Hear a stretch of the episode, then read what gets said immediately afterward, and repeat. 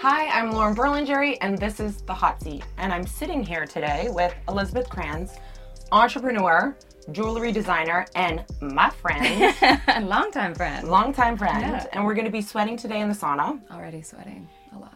And I get to be super intimate with you today and learn about your history, which I'm so excited about because I didn't even know that you were a beauty queen.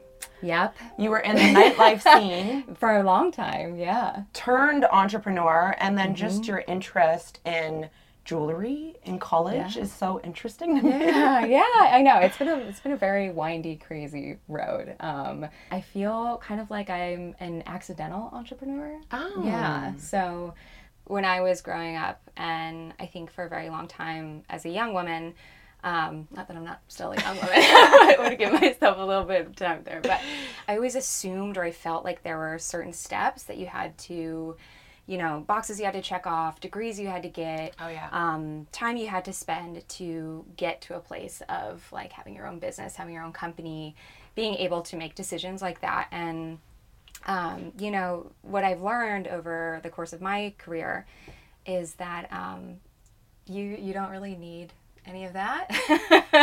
I mean, I you know, I, I think that it, it can help a lot of people, but um, I I certainly realized overnight like oh my god i have the capacity to create something really beautiful and um, something that i feel like is important and therefore might be important or inspiring to others and um, i think as soon as i got over my own um, like identity crisis and was able to step into I can do this. I am this. I don't need to feel inadequate because I haven't done a lot of the schooling or education that a lot of other entrepreneurs have done. Then it just kind of started to take off from there. And um, I think that what you don't learn in school, um, or you know that you can't really be taught, is that you have to trust your own intuition. And when you can really click into that, then you know everything is limitless. I always find the best entrepreneurs are the ones that just followed their passions. Mm-hmm. And I feel like school a lot of the times teaches you, you know, how to follow rules and Sure. not how to think on your own. And also, from my perspective, also not going to business school Mm-hmm. and being an accidental entrepreneur too. Even though since day one I've always been an entrepreneur, like thinking of me as a kid, I used to like sell rocks and I was Right. always like Yeah. trying to like, you know, deal on the streets Yeah. to make some money, but I didn't realize Yeah. like where that kind of came from. Right. Um, but it is such an interesting thing, and I, I find the most interesting entrepreneurs are the ones that just followed their passions, Mm-hmm. and then it just so happened because yours is a little bit more obscure. And I think the interesting thing is you already kind of knew in college what Mm-hmm. your passion was and your interest Yeah. because what you studied is a little obscure, right? Mm-hmm. it is, yeah. I didn't even know that was a college degree. Right. Yeah. Well, I didn't. I didn't get the degree, but um, but um, yeah. So I, I went to school for silversmithing to become a bench jeweler. Um, but I also was studying history. A bench jeweler just ben- means someone that makes jewelry. Right. Yeah. Okay. I like manipulate metals and you know work with fire and um, you know set stones and all of that really fun stuff. And I I also was in love with history because in school, in, you know, in middle school, I was I was a huge history nerd, and uh, so I I was reading history, escaping into history, also going through school to become a bench jeweler. And um, I mean, I, I think I, I dropped out after like one semester Oh, I was just like so bored. I just wanted to, you know, bang my head against the door because I would finish all of my projects and be feel really inspired. And then to your point earlier, it was like, but then there were so many rules, you know. So I would do everything I needed to do, fulfill the the projects, the assignments, and then would basically be told like, well, do it over again. Oh. And sure, yes, I understand the merit of like do it over again to perfect it, but it just wasn't. It wasn't the right thing for me.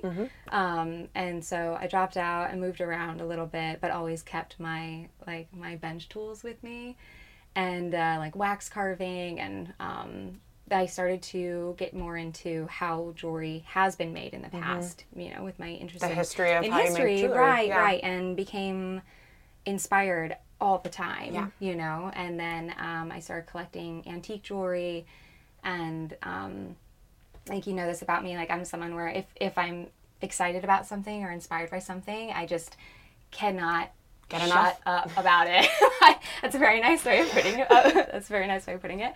Um, yeah, I can't get enough, and I, I can't stop talking about it, and so that became a way for me. I mean, I remember um, our, our friend Danielle, like one day, she was like, Thank you for telling me again about this. again, but but you've got to share this with other people, you know? Oh and gosh, and so, so yeah, and she was like, You've got to put it somewhere and put it out into the world. And Yeah.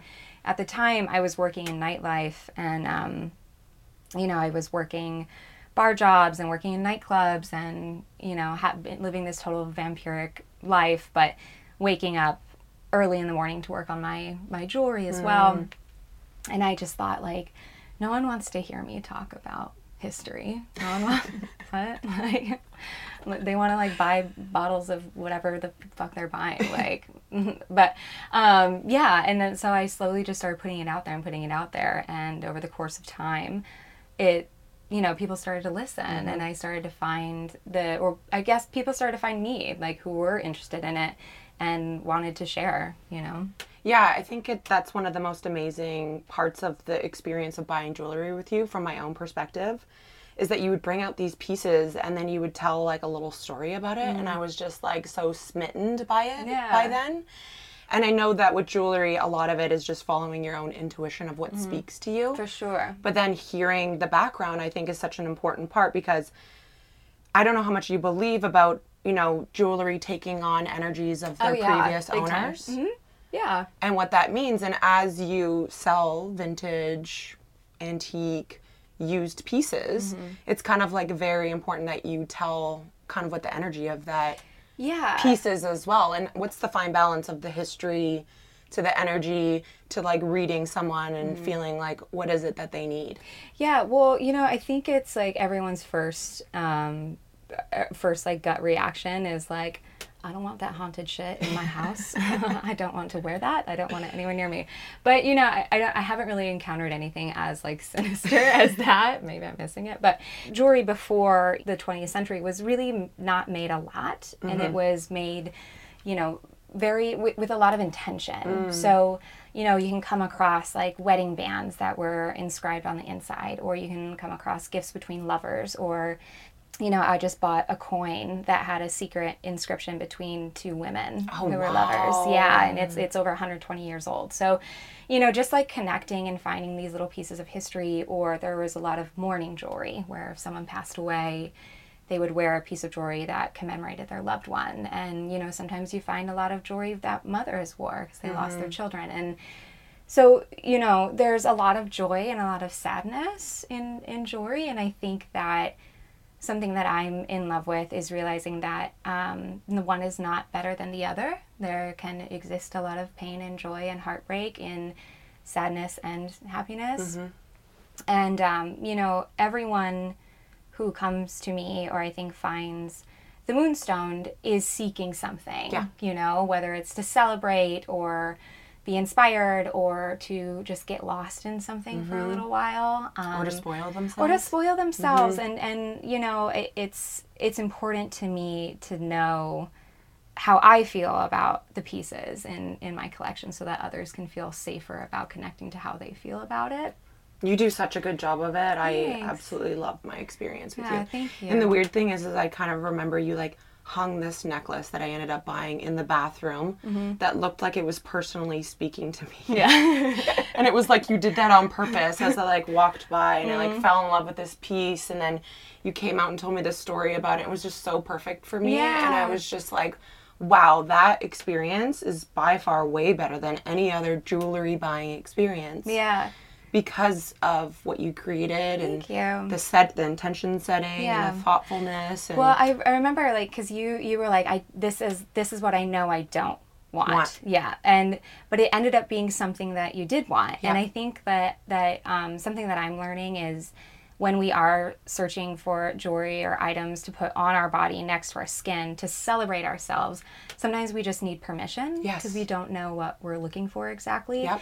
So you know, it, it's it's really fun for me and inspiring for me to be able to set out things that I think that you might find if if I just give you some like permission to find it on your own. Yep. and then it becomes a piece that you really do feel liberated oh by and that you want to wear because it makes you feel so fucking good Yeah. because you're just like you bought that for yourself you found it it makes you feel good and every time you put it on it's going to make you feel I never took it off, and then when I did take it off, I lost it, and I was heartbroken for like three days Okay, afterwards. we'll, fi- we'll find the next inspiring piece. Sometimes you just gotta like let them go. I know, I know, World. I Yeah. know. That's the process. Yeah. But what did it look like starting the Moonstoned? D- Did you just start by posting on Instagram and then realize people are interested in the stories you were telling? Um, it was very clumsy, and I made a lot of mistakes. And you know, like one of one of my biggest memories of it is I was working like three different jobs at the time. I was bartending, I was working in you know private membership, and also um, I. Oh my god, it's hot. What am I? I'm like, what's my name? No. Um, just got the first wave of it. I'm like, where was I? No. Do you want um, some water? Oh yeah, no, I have water. um, no, I was working like three different jobs, and um, I was also just like hustling, Yeah. just like trying to find pieces on the street that inspired me. Uh, on the street being the Diamond District, but I also I also had no money, and that's like the thing about being you know young and dumb in New York City. You're just working so hard, but then you wake up and you're like, why can't I afford my Oh, like I was there, thousand dollar closet? I don't understand. So When I was living, uh, when I started HigherDOSE, I was living with a friend because I couldn't afford rent. yeah, yeah, yeah. It was like my last thing to kind of make work. Otherwise, I was going to go back to Canada, and Yeah, the totally. dream was over. I hear you. I was living in this like little closet in the Lower East Side, and our landlord's name was Pepe, and he had all this like Santeria stuff out, like chicken feet and like beads and stuff. And he'd come in at any time and be like, "Who touched my chicken feet?" I'd be like, "Well, it wasn't me, I promise." Um, but it's hilarious. stressful. But um, but anyway, I I remember one day I was like, you know what? I can't afford to have jewelry on my own, right? Yeah. So like I don't have a thousand dollars. I don't have five thousand dollars to go out and buy jewelry and then sell it. So why would you believe other people would when you can't afford it? You know yeah, I mean? exactly. So I was going through this like total identity crisis and so I came up with an idea. I was like, I'm gonna make a list of the five people, like dealers on the street, people who have jewelry, and I'm gonna go up and I'm gonna ask them if I can borrow five pieces on memo. And then I'm gonna sell it. And I was like, for sure. It's a great idea. so I made this list and I had my like backpack and it was hot and I was, you know, wearing like denim cut off jeans and like a t-shirt and I'm so sweaty. And I walk into the first person and I was like, "Hi, my name is Elizabeth and I'm starting a company and will you let me borrow like five? and they didn't even let me finish. They were like, "No." Oh. So Yeah, I left and I was like, "That's fine." Second one, same thing. Hi, my name's Elizabeth. I'm like inspired by antique jewelry and Yeah. they were like didn't even look at me. You didn't suggest like collateral, like I, leaving. didn't, I had no idea what to suggest. No foresight. No, no, like nothing. I just was like, this is surely someone. This is such a great idea. I'm brilliant. And so, uh, anyway, I went to like four. You know, I went to the two, two more, fourth. And by the fourth, I just felt like I felt like someone had just like kicked me over and over again. And I remember just, you know, feeling like my backpack was really heavy. It was hot. I had to go, you know, I had to run straight to work after that and feeling like uh, who am I to think that I could do something like this? Like who's going to trust me? Why me? Like, you know, I'm asking people to borrow their jewelry. Like, you know, feeling really down. And I started to go down the the subway steps and there was one person, like one person that was last on my list and they were to the left before I, I got into the, the subway station and I thought, you know, what's one more kick in the tits? I'll just go ask them Yeah. too, you know. Yeah. And I walk up and I'm, you know, hi, my name's Liz. I start the spiel. And he's kind of looking at me and like doing some other stuff and um, his wife is there too and, and he goes, um, yeah, okay. Like, so just pick what you want and we'll write you up. And I remember being like, what? and he was like, yeah, di- like, I- I don't have all day. Pick a couple pieces. And, you know, do you have your ID? Yes. Do you have insurance? I said, no. And he goes, well, you have to get insurance. Here's a card. Call this person, get insured, yada, yada. Anyway, he, he let me borrow 10 pieces. And that weekend I sold them all. And, that's your business model now. was yeah. and so I walked back in on like Tuesday and I was like, I did it.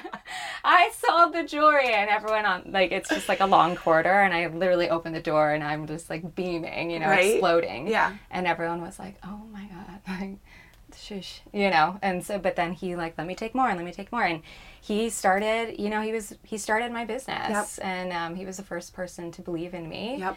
And now now I do have money to buy inventory if I want. Now I can like I have cred on on the street to like go in and borrow large amounts of jewelry if I need to and like sell it and it's fun. It's fun for me. It's fun for the people I work with. It's fun for the viewers. It's fun for the people who then get to have a piece of something I've found and and a piece of my journey as well. Mm-hmm. So yeah, that's kind of like what kickstarted it and then you know I'm I'm always learning though because you know, even recently, I just opened up my first retail store. Crazy. Mm-hmm. Yeah, where is Um, it? It's in Hudson, Yep. Hudson, New York. It's on the historic street of Warren, where everyone goes to spend way too much money on Mm-hmm. furniture, but it's all beautiful and we deserve it. So, um, yeah, it's it's uh, it's exciting. But even that, I opened up, you know, I opened up the store, and then I was like, oh, how do people buy it though, Yeah, here? yeah. like so then point of sale system like um figuring you know there's always So so, much many so much learning Yeah. yeah yeah Yeah, because so- it is a big pivot. I mean, I always loved your business model Mm-hmm. by borrowing jewelry and then finding the right pieces for people and Yeah. creating such an experience, and then giving everything back that you don't sell. yeah I know. love that. You know, yeah. um, so to do it the other way, where you hold on to the inventory, Mm-hmm. you know, you have to keep the lights on. You know, POS, hire people Right. becomes a whole different thing. But how's the store doing right now? It's going really well. I mean, we've been we've been open for just um, you know maybe a month, I think, and it's really nice to have a place where people can come in and be excited for me and excited to be there and um, to like sit and share. You know, I wanted a place that felt like we could have a great glass of wine and um, or like a, you know some scotch and look at jewelry or not even purchase anything just Yep. like talk about how it feels or like But you're know. so good at creating experiences. I love it. I mean, I, I feel like I feel like the people I that come in and they shop with me, like I feel like they're creating experiences for me too. You know, Yeah. like all these stories I get to be a part of or hear or listen, and um, yeah, it's my dream job. Mm-hmm. It's on, pu- purely on accident. It's my dream job. So good. Those are always the best stories. The hot seat is sponsored by the Edge Theory cold plunge tubs, which I love because we literally pop them up in our spa locations, pop them down. You don't need plumbing. It's super easy. so user friendly and there's such a wide range of temperatures which i think is one of the coolest things about it it goes as cold as 37 degrees or as hot as 104 if you feel like having a hot tub after your cold plunge Which we always do. so use code higherdose15 for 15% off and we hope you check it out yeah, check it out on the hot seat. They're really cool looking too. When I personally met you, I was introduced because we were both living upstate. Yep. And we were both pregnant. Yes. at the time Yeah. and scared shitless and i remember i was pregnant with twins and i was mm-hmm. like eight months and feeling so crappy and you show up and you're like three months pregnant can hardly even feel the baby looking amazing and i was like Ugh.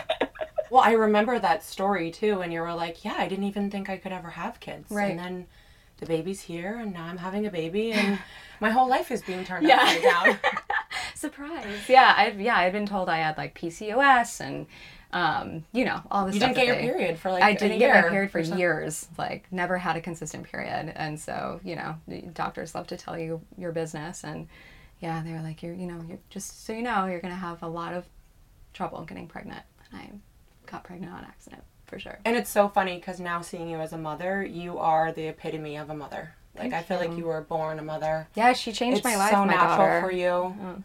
And it's so amazing to see your relationship together. So to think back that you once thought you could never have any Right. kids and Yeah. you just were fine with that too Oh well. yeah, yeah. I, I was like, you know, that's it's not not top of my list, you know, to become a mother. I uh, I come from a really large family. Um, my mother's the second of ten, and my dad's a fifth of eight. Like, to- totally. I, The last peop- thing a lot of feelings people about it. Yeah, yeah. I mean, and they're wonderful. I love them all. But I was like, you know, if I like skip out of this next round of the gene pool. I don't think it'll be too bad for everyone at large. But yeah, there she was. There was my daughter. And it's just like she changed my life. She's everything, everything and more that I, I didn't know I needed, you know? So healing, isn't it? Oh my God. Yeah. I mean, I know you can relate to this, but like when I held her, you know, the midwife said it, you know, as a girl, I just like everything was different for me because all of a sudden I I realized how what I wanted for her mm-hmm. and um, that no one could pave that but me, mm-hmm. you know, and um, I, I think that we will fuck it up as as mothers as parents like we'll, but all I want for her is to have a, a mother a woman in her life who fights hard to live for herself mm-hmm. you know in like honesty and truth and um, bravery I, you know like being brave enough to make mistakes mm-hmm. and to sit in it mm-hmm. um, which is like something that before i had henrietta I, I i wasn't doing so do you feel like since having henrietta allowed you to face a lot of your inner shadows oh my god inner thoughts that you've never been able to yeah. really hit on because when i first met you too you were also had a very unconventional relationship mm-hmm. you were in a relationship with your husband at the time husband he? at the time your husband and yeah. then also another woman right yeah which I, I don't recommend i mean it works for some but uh, yeah, yeah. just don't live with them at the same time but i uh, yeah I, well i um yeah i I'm a lesbian and has since come out as lesbian. Um, Always been a lesbian. Yeah, you know, it, or unsure. I I think I I have always been a lesbian. I've always been attracted to women, and I knew that from you know early early days. And I remember very young having that conversation with my mother and feeling very unseen and kind of brushed off. And you know, I I was raised in a very Catholic family and um, and a military family as well. And so it was just kind of like not even, there was nothing traumatic about it other than it was completely dismissed. and I then I felt very insecure. And um, I remember having my first experience with a girl um, in high school. It just felt so different in my body and in my heart, and it was so exciting and thrilling and then you know i would talk to you know my friends about it or something and it was either you know people were like icked out or it was like oh yeah that's just like what we do that's what we do to like turn men on yeah yeah, yeah exactly mm-hmm. and then when i moved to new york i went immediately into nightlife mm-hmm. which you know i'm so glad that a lot of us are now being more open about how um dark that, nightlife is. yeah dude like fuck. It's just so like and you getting don't you drunk oh, and yeah. losing all control oh and this like God. power struggle over yeah, like I'll buy you the drink yes. and then next thing you know you're drugged or, yeah, or just but, don't even but you're know also you're, you're you're you're emotionally like you're rewarded for it over and over and over right? again. It's, it's so just funny. like you're such a good girl. You're such a fun time. Yes. You're so I want you to come on oh. this trip. I want you to have these extra shifts. Like you take that table. That's going to give you're you the so biggest much fun tip. when you drink. Totally. It's just like I hated yeah. that one when I stopped drinking. Oh, like what? Now no one wants to be my friend anymore because I'm right. not fun. Yeah, anymore? yeah, yeah. Well, I for me it was the first time someone found out that I was attracted to women. I remember it got then to my boss at the time and I was it was like late at you know late at night early in the morning and all of a sudden I'm called to a table and there's this like beautiful drunk woman there and it was what? I was like usher there like and it was like a movie. it was like whispered to my ear like she's into girls too and I remember them like pushing us together and it's just like I'm surrounded by like high and drunk men and women. I'm high and drunk. And I'm just looking at this, like leaving my body, being like, this is not how I want to be with women. And so for a long time after that, for years, I. Did you go there? Yeah, mm-hmm. yeah. I, I like hooked up with her. Like I kissed her and like felt her up, and she felt me up. Like, and I just it, like I want to throw up now. I'm thinking about it, but like. And then the shame and. And then the that. shame, and then so after that, for almost a decade, I was just with women in bathrooms you know yeah hiding yeah it. yeah yeah because I, I also didn't feel you know i didn't feel queer enough um, and confident enough to seek out spaces that would have been safe for me at the time um, Like I remember one one time walking past the Cubbyhole and I I was like tonight's the night. I'm gonna get in there and I'm just gonna like meet women and like this is what's gonna like change everything for me. And I walked in and I was shaking and I ordered a beer and I was so embarrassed by how much I was shaking I fucking left. You went by yourself? I went by myself. because I yeah, so anyway, um to to like full circle So did you always seek out relationships with men that they liked that side of you that you could bring a woman in? Well, you know, even it was something that I would like let on later. Um, but I can also realize, like, if I realize my my pattern in dating men, it was always the same man. Like, I've dated the same man, and then I married the same man. You know, it- that I thought was what I needed to do to please whoever it is I needed to please. I mean, my, whether my parents or society or the it was what I was supposed to do, and the rest was like for fun. You know, you know, I had a, a relationship when I was with my husband because I was just so deeply like in need of of female love, and um, you know, then when we got together, then it very quickly became all three of us, and I like was hitting the panic button like all the time. So, um, yeah, and then after I had Henrietta, And that was because they were both in it for you, right? Not Yeah. for the experience of all three. Like, how was your husband with this third woman? Uh, you know, I I'm like trying to be very careful about not speaking For um, him? as a whole for for him or or her. Um, but for me, I felt very suffocated. I felt like I was the center of what brought it all together, and I was. And you know, I at, I've since realized that I'm also someone who deeply craves autonomy. I mean, it is so important to hear this story of what it was like 15 years ago Mm. for someone like you, as opposed to the movement that's going on now, rightfully so. Right.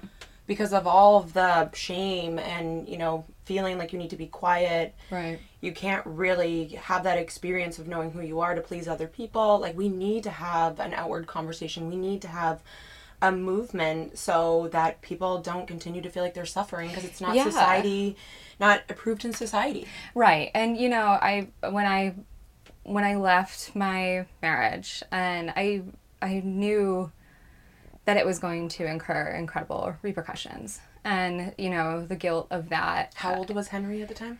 Um, just over one, like one and a half, I think. Oh God, I yeah, cannot it was devastating, and then I had to share time with her, and that that was devastating as well. But, you know, being having to sit with myself and also like mourn, you know, the the fifteen years, the twenty years that I I didn't feel in my body, you know, and like mourning all of the time I slept with men because I just was waiting for something to feel right, you know, and I've I've now gathered all of like this beautiful garden of love for myself, um, and it just feels beautiful to be in it. To just Were you here. able to mourn that while you were married, or did you have to No. be separated in oh order Oh my to create god! space? I was like a like a cat, like a fucking caged wild animal, clawing on the walls, just like biting, kicking, scratching, because I was so, just feeling so crazy, just so crazy, you know, like, and also it was COVID, and I was just locked in um, this this place with I, like extreme love for my daughter and like the greatest like passion you've ever known, right? As a mother, connecting with your child and but then with this like seeing the the um the inauth- the inauthenticity of my relationship just like before my very eyes. right. And- Everything you said you probably wouldn't do when you became a mother. Right. Yeah. And you and you just do it and you just you, I felt alone and crazy and so when I finally left then it, all the real stuff happens. So it was kind of like a, you know, I, I left and I felt liberated, but also terrified. Mm-hmm. And then you just, then you're just feeling like stuff is coming at you all the time mm-hmm. because not doing work, not going to therapy, not writing and figuring out and like, you know, pacing the room and, you know, talking to the walls wasn't an option for me. I had to do it if I was going going to not only survive but to really seize a life that I want um, because I want a big life. I want an exciting life. I want a full life, and that doesn't happen until you can really love yourself. And I want that because I want that for my daughter as a woman. And, um, you know, it was really hard. Um, also great because for the first time in my life, I was having like the sex I always wanted to have. And, you know, I always thought it was hard to have orgasms, and turns out I was just sleeping with men. so, um, Well, a lot of it has to do with the psychological Yeah. aspect of orgasming for women, whereas men they can kind of shut off their brain and right. Just feel it. Yeah. Where we're like so in tune with every part of our Yeah. body. So if something doesn't feel right, Right. it's gonna block It's and not just- allow yeah. it to happen. I mean, I could I could talk your ear off for like hours about you know sex with women. It's insane. It's phenomenal. But um, I yeah. So then like, but then having to sit with what do I actually want? Who am I? Um, and I for a long time like for you know. I just thought I wanted to just be like a fuckboy and just live with myself, be with myself, have amazing sex, travel, Right. like have this big life. And then I met my my partner, um, and uh, you know she was kind of on her. She had just gotten out of a, a divorce from from her ex wife, now ex wife, and we met kind of on the same trajectory, like Broken heart. yeah, I mean, broken heart, but also so Empty? liberated, not empty. That then that's like that's like the really I think the important connection is like we met, we don't fill things for each other. We, so you did the work yeah, and then felt liberated and whole because you had this relationship with yourself and then found the love of your life. boom, Yeah. yeah. yeah, yeah, So and still doing the work, always doing the work, but um, yeah, we met, and um, it's just it's the greatest experience of my life being loved by her and being able to love her. And it's yeah it's it's really beautiful. And i'm proud of um, i'm proud of who i am and i'm proud of who i was even though like i have a lot of empathy for who i was and a lot of sorrow. But i'm also yeah i'm proud. It just feels really nice. That's good. Like you had no issues introducing your daughter to your partner. I mean, I didn't Are you, introduce like, Henry to anyone. Okay, I was so- like, my life as a This is all about you. Mine. Right. It is not for Smart. not for you or you or you at all. Right. And um, it also, but it also was a very easy way for me to like get out of things and they were becoming too serious. I would just be like, well, you know, you're not gonna meet my daughter, so I'm gonna. I think that's kind of important too because I think maybe a lot of people might hide behind their children Mm-hmm. when going through a divorce, Right. right? And it's like this is who you are now. You're just a mom or you're just a dad, and you Mm-hmm. Don't know who you are to Right. go out into that world to find a partner, right? Right. Yeah. Yeah. Yeah. You're So trying I- to find someone to complete your family, and that's like Not not, the right way to go in. No, it's not it. So, um, yeah, it's continuing to evolve. And May, my, my partner and Henrietta, like they love each other, you know, because I think it also was a slow burn um, for, for May and Henry. And uh, it just feels really wonderful. So what does that mean for you now? Is it do you want to continue to tell your story so that it can help other people? Are Yeah. you supporting other organizations? Like what are you doing to help other people going through maybe what you were going through? Well, I I love to write, and um, I think that that those are skins that I'm stepping into more and more, um, and letting go of the fear of the things I have to say. I love following you on Instagram. It's like poetry when Ah, you talk. Yeah, and you're so honest and vulnerable about how things aren't perfect. Even Yeah. though this photo might seem like that and it's Right. Christmas time, but here I am yeah, alone. right. Yeah. Yeah, mourning, mourning, like a, a lot of things, and you know, I think that for my for my business, it is a really beautiful way because jewelry can be seen as something so perfect, like diamonds and emeralds and gold and gemstones, and it's such a luxury, and it's like you know, it, we. It can be Yourself included. yeah. Beauty Well, queen. Thank you. Um, but it's uh, you know, it's um, jewelry can be perceived as so perfect, and I think by the you know genes I was born with, I, I think that I have also been put into roles where I'm expected to be perfect or expected to act a certain way. And I really want to just fuck that all up, you know, like, and, and just be real and be vulnerable and be a little perfectly ugly, you know? Um, like right now, I'm writing about and thinking about and talking about like how familiar and friendly I'm becoming with my lower self. Oh, Yeah. I was like lower self. Oh yeah, Hmm. the like shadow self, lower self, and really embracing that, and like a lot of you know darkness and light, and how it can coexist. And I, I find like a lot of antique jewelry, you know, was, to, you know, it was perceived as old or broken or discarded, or um, but it's still got these really beautiful bones there that can inspire and connect, and is inherently beautiful. So it's uh yeah, and and I I you know I I did a lot um, with the Stonewall protests. Um, so we actively raise money and donate to Stonewall Project. Um, over COVID, I worked with this really, really wonderful midwife and doula in and, and doctor in Alabama to help build a shelter for Black birthing women and, and bodies to have a safe place. Um, and since the Roe v. Wade, that has all shifted and turned, and now we're actively seeking um, people to partner with that can um, help bodies in need of abortion or um, health care or sexual care um, get to where they need to be. Love that. Yeah, and uh, Planned Parenthood always. Yep. You know, like if, if you don't have that automatic, you know, that like weekly donation on on your bank account, then you know you gotta stop what you're doing and you gotta do it because they need it more than anyone. You Yep. know.